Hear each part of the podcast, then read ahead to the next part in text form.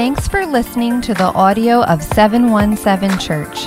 This is a place where we continually strive to worship Jesus as the King with our lives, wreck our personal kingdoms to build His kingdom, and live out God's Word in the way that we interact with others. For more information, please visit 717.church.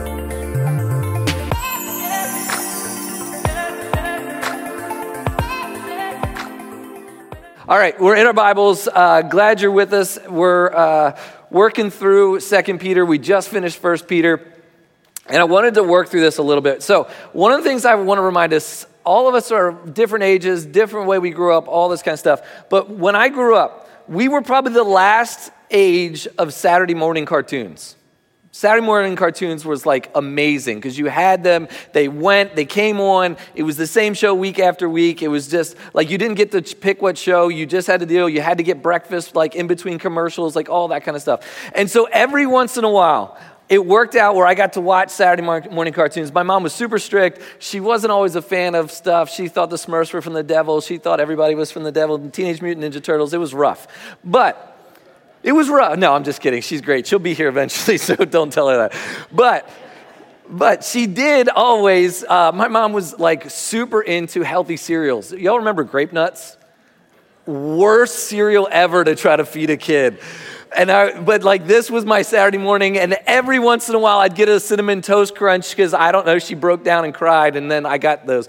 But it was like the best mornings. It would line up, the sun was shining, all this kind of stuff. And every time, I guess all the good commercials were on NBC. And does everybody remember the infomercials, The More You Know? Yes, like you could probably you hear the sound in your head right now. And they were always like this semi-famous person or something, somebody that would even appeal to kids, and they'd be like, "Yes, uh, you know, go do this. You're going to be like, if you read a little bit more, you'll be the smartest person alive, which isn't true. But, and, and they would just be these like encouraging messages. I remember Betty White telling me once that if I just read uh, more, I would be a much better person. Betty was like 105 at that point rest in peace, right? Sometimes they were serious, uh, but they were always with a positive message. And with that base thought, the more that we understand, the more we succeed. It's actually a biblical concept, right? We actually heard about it in Pastor Jason's message today, or the little bit for the kids, right? Adam and Eve, they fell for that trap of if I just know everything, if I just know everything, then I can be God. And it started in the Garden of, uh, Garden of Eden. It's been prevalent ever since. And so the issue is that you and I, we often settle for what we can know instead of seeking the one who created all things. We settle for what we can know, right? Knowledge is a good thing. I'm not in what I'm saying is we often settle for what we know instead of actually going after the Savior. Self improvement, right? It's big. There's 8 million books that you can get better at something about. There's like this whole push for leadership. The, you can be a better leader. You can do this and you can run through walls and you can do self improvement is a good thing, right? The struggle can be, though, we get stuck in self reliance or our inability to fix the issue. Here's what I mean by that. We can either go, I can handle all of these things. I can handle this. I've got this. I actually don't need God. And for many of us, myself included, I live a lot of my life like that, where I live it where I'm like, ah, I got all of this. If God, I'll check in with you when I need you. God, I'll let you know, right? This is a pastor telling you that. This is how a lot of my life I live and go, you know what? I can handle all of this. The other side of it, though, is if we can't fix the issue, my life starts to spiral. If I can't fix this thing, I'm going to spiral. I don't ever look to God, I just start spiraling. I start overthinking the situation. I start over, I'm, I'm, like, I got this. If I can just think a little bit more, the more I know, the more I work, the more I can do, the better I am, the way I can go. Just me? That's why the grace that we have been given is so amazing. There is a constant a constant regenerative work in us that's happening. It's moving in your life and mine. If we claim Jesus, He is constantly at work going, whatever side of the spectrum you're on today, He's saying, Come back to me. Will you trust me today?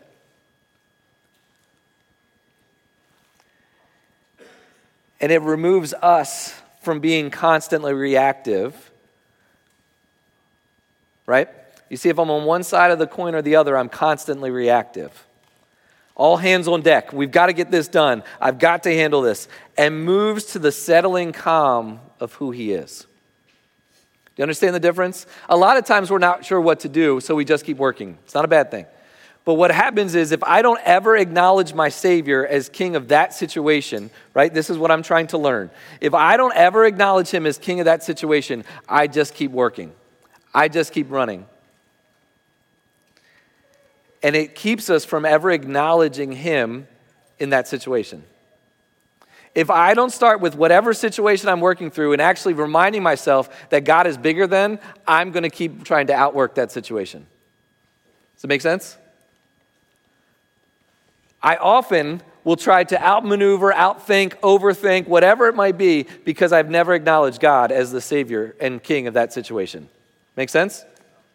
Most of us probably can think of some of the things in our lives where we go, okay, God, I actually have not even acknowledged this with you. Okay? His love fills us up to respond differently. His forgiveness frees us up to do the same for others. His joy gives hope in the darkest of situations. That is the difference. I respond differently to situations when I acknowledge God as king of that situation. And if you're like me, many of the situations are consistent over and over and over again, and I have to constantly acknowledge him as king in that situation. Self help is a never ending cycle of you must be better. Grace driven identity frees us up by grounding us in a foundation that opens us up to respond differently. Know what I mean? You can still work the same way. You can still do the same things. But if I have first acknowledged Him and constantly give Him that situation, I respond differently to that. You ever had that happen? I like constantly, every once in a while, I'll actually let God respond for me, and it's amazing the difference the words came out. Okay. If you live in the more you know world and you and I start filling our life with us, if we keep going for the more you know, if you keep going for the more of more of this, I just, if I know a little bit more, we wouldn't say it out loud, but we do it with our actions. Our souls cry out for our Savior, and our natural response is we keep putting stuff in. This is why anxiety and depression drives us so crazy right now, is because we are constantly putting stuff in where the Savior should be. And this portion of scripture has been constantly played out in my week. In my last three weeks, I have overthought a situation over and over and over, partially because I messed up. And I'm reading this, prepping for this message, and it says, God has granted us all the power, all He's given us all these things to live in godliness. And I am the one prepping for this message. And the last three weeks, I have failed dramatically because of not actually acknowledging Him as Savior. The real question for all of us, and definitely for my last couple weeks, is do I know Jesus or do I live out my knowledge of Jesus? I know Him, I'm a moral person, I want to be right, or do I actually know Jesus and has that changed the way I live? Right? Because this is where we're going to get into it. So I'm going to kind of work through the scripture a little bit different because the way it's worded. Okay? Uh, the knowledge of who Jesus is brings us to truth. Okay? So if you think about it as a filter almost, okay? The knowledge of Jesus, it should change and always bring us the truth. Okay? How we interact with that filter. If we understand who God is and we stop there, then we have not allowed him to filter our lives. Because Jesus always brings us the truth. The more we know, the more we grasp, the more we get closer to Jesus, the more that it's going to bring us the truth that will actually change the way we live. Right? The more we know about Him, the more we respond to Him, the more that we follow what He's saying, the more we understand what we have in Him. That first verse, through the knowledge of him who's called us.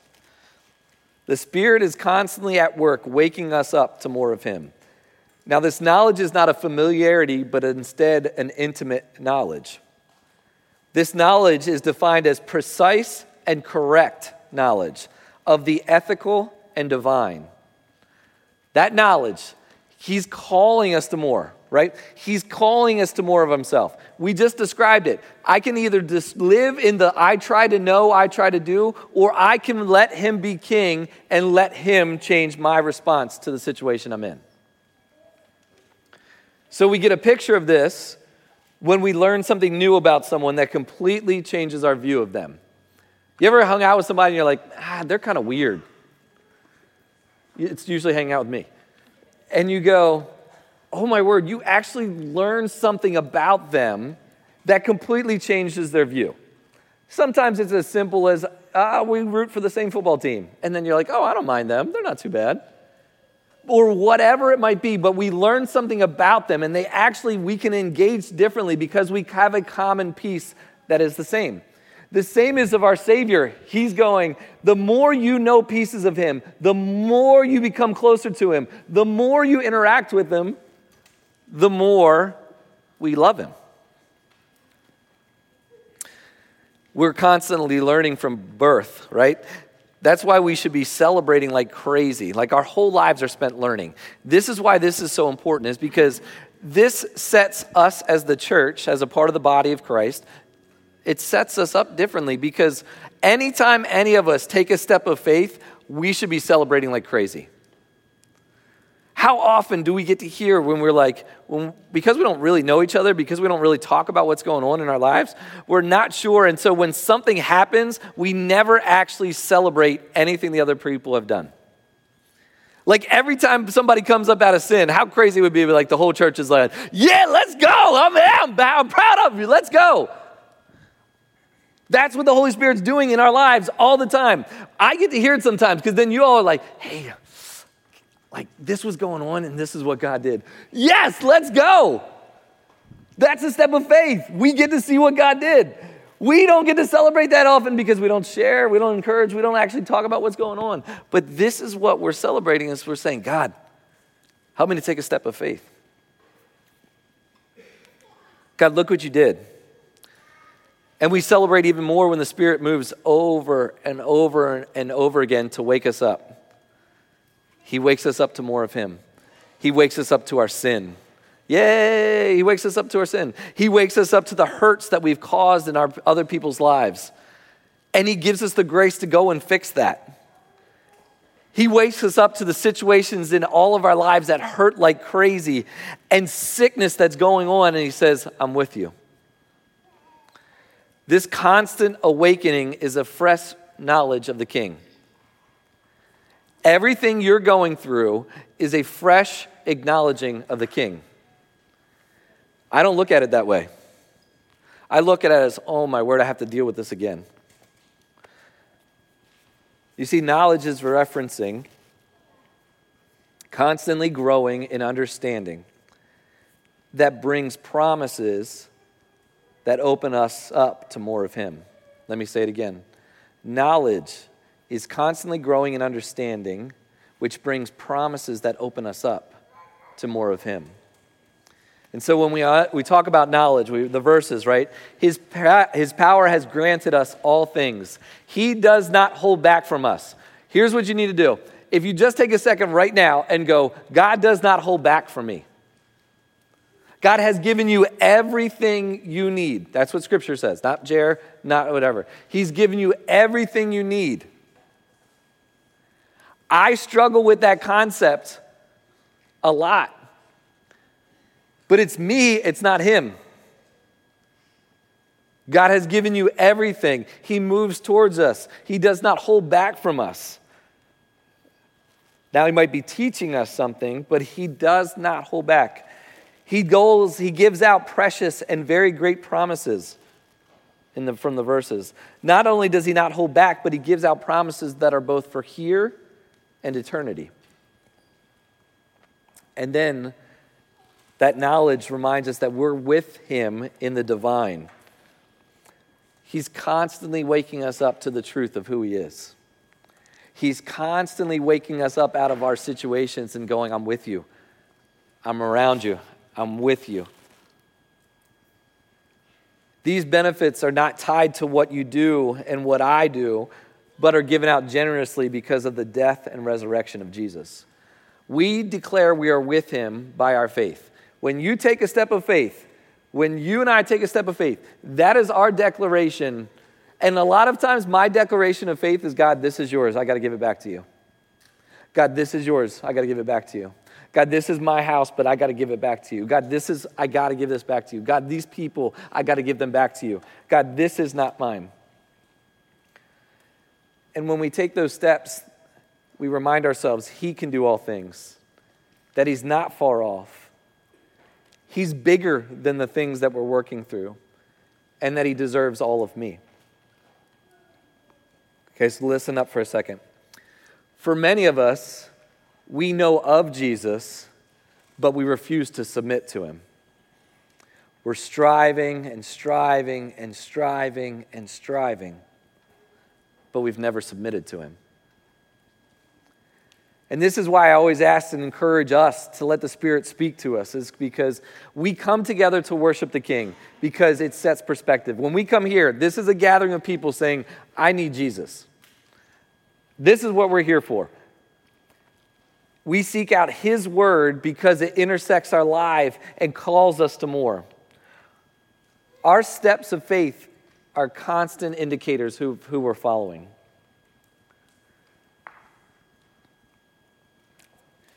We take steps of faith because He moves towards us. We have seen the way He's carried us, the way He turns us to Himself. In the same way, His constant of always being faithful is a testament about what he's after. God is always faithful to you, so he's after you. God is always faithful, so he's after you.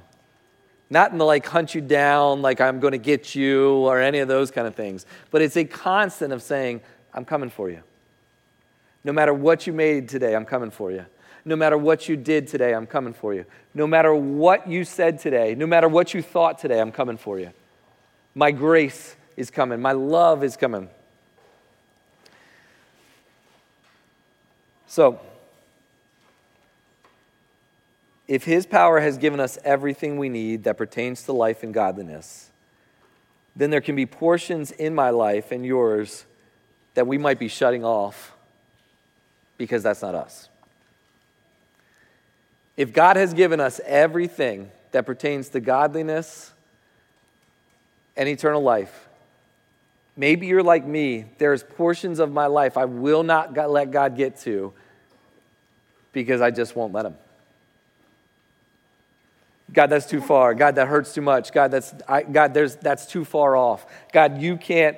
God, I won't let you in there. We might not even say it verbally, but we don't believe there's healing to happen in any of those situations. We don't believe that there's life change that can happen. We don't believe that there's forgiveness that can happen because we're saying, God, you can't do that.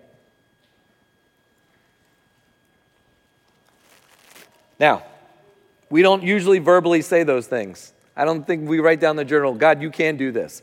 But we live our lives in that same way, in that same way. And so we're going to walk into these qualities. And I'm a little hesitant to ever walk into lists because I know a lot of us are people that think through lists and they go, "Okay, I can do this." Okay? I can have brotherly affection. Give me by Tuesday, I think I can do this. Right? If I could just persevere a little bit more, I, let me do this. So I'm always a little hesitant when it comes to lists. But these lists, this qualities, give us a measuring stick not to measure up to, but instead places to seek our Savior in. You see the difference? This list of things is going, this is not something for you to measure up to. Instead, these are places where we're going, okay, God, what do you want to do? God, what do you want to do? What's something, God, where do you want me to grow? God, what do you want to do in this situation? Because, God, I have no brotherly affection for people in my church because I've been hurt by church so many times. Or God, I have no love for people because I have been burned over and over and over. Or God, I don't have love for someone because they don't think the same way I do. And so I finished my week Friday, and not much has changed in Jer. I need, I needed this this morning to submit to Him. I needed the reminder of going, God, this is you at work, this is not me.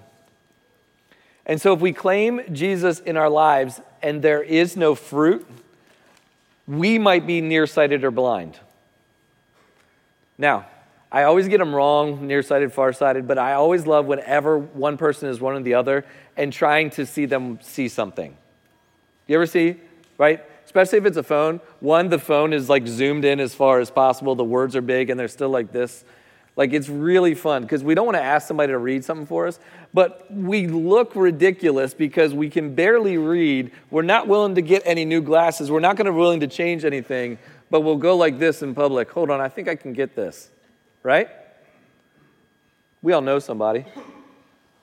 But I do the same thing with my life. Is going, God, what do you want to do? And if I haven't grown, if I haven't seen His work, His Spirit move in me, if I haven't seen any of those things in a long time, then this is me trying to live life.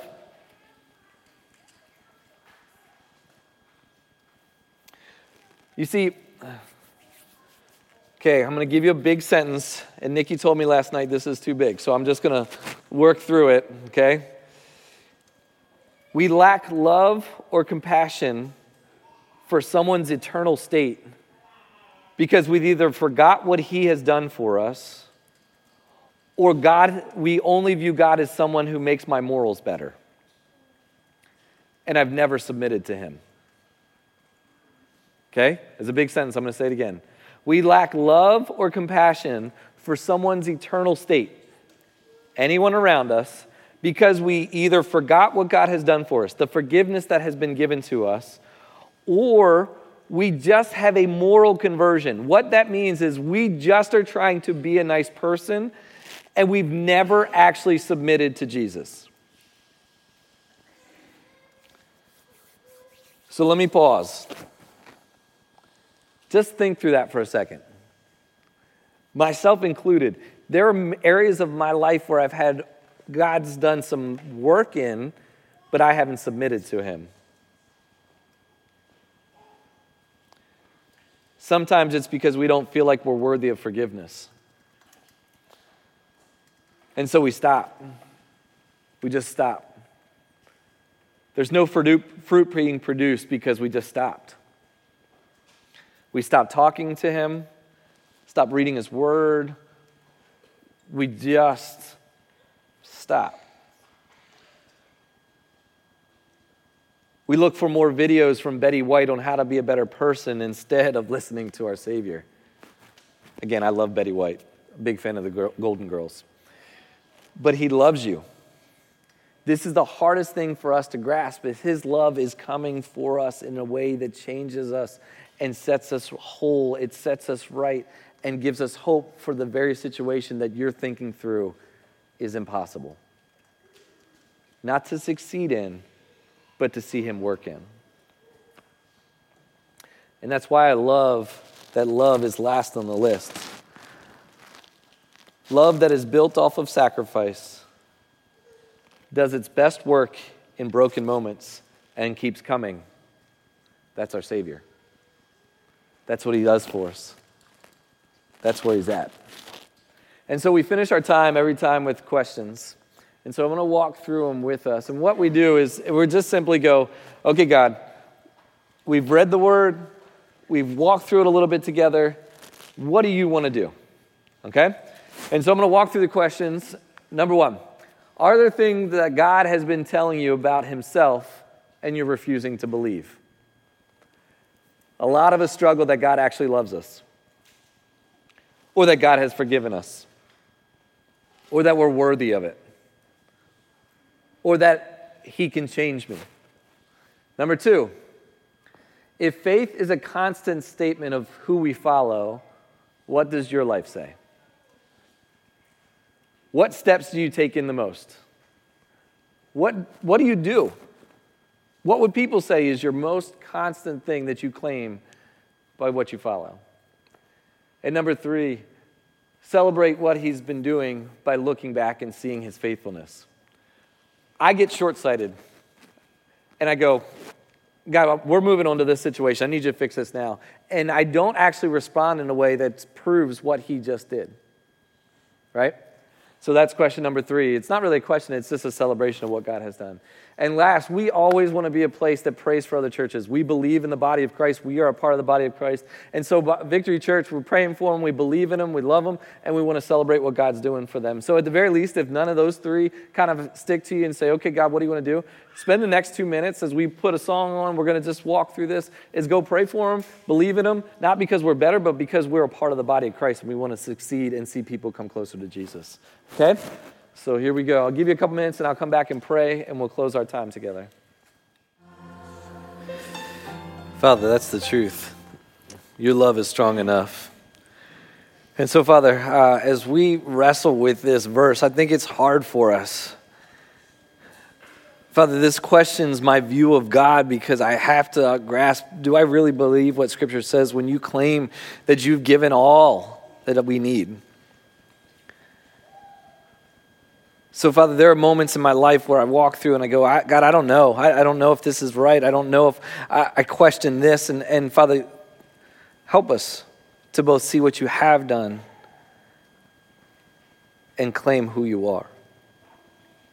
Father, for many of us, I think there's things in our lives where we're going, I, I don't actually know, God, if you can deal with this. I don't even know if I want to open this door. I, Father, help us to take a step Father, when we take steps of faith, we're, we're, we're almost nervous to put our foot out there. Father, sometimes there's been moments in our lives where we did take a step and we weren't sure and it hurt. Father, remind us of who you are today. Thank you for this list of behaviors. Thank you for this list. But Father, these are moments not for us to be better, but instead for your spirit to work in us, to reveal things in us, to draw us closer to yourself because of who you are and what you have done. And so, Father, help us. Help us. As we walk out from this place today, may your word be on our lips. Maybe work through this in our minds and say, okay, God, what do you want to do? And so, Father, as we take a, a couple weeks and we're going to try to take a step of faith and walk through our neighborhoods and just pray. Father, this isn't about 717. It's just simply going, God, what do you want to do? So help us today. Help us to solidify what step we're going to take and how we're going to love you. Thanks for loving us. In your name, amen.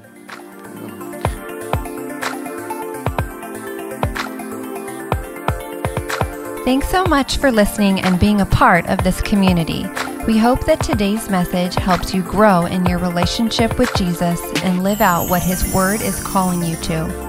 Hit the subscribe button below to follow us share with a friend, or leave a review. If you'd like to give to this ministry, you can do so at 717.church.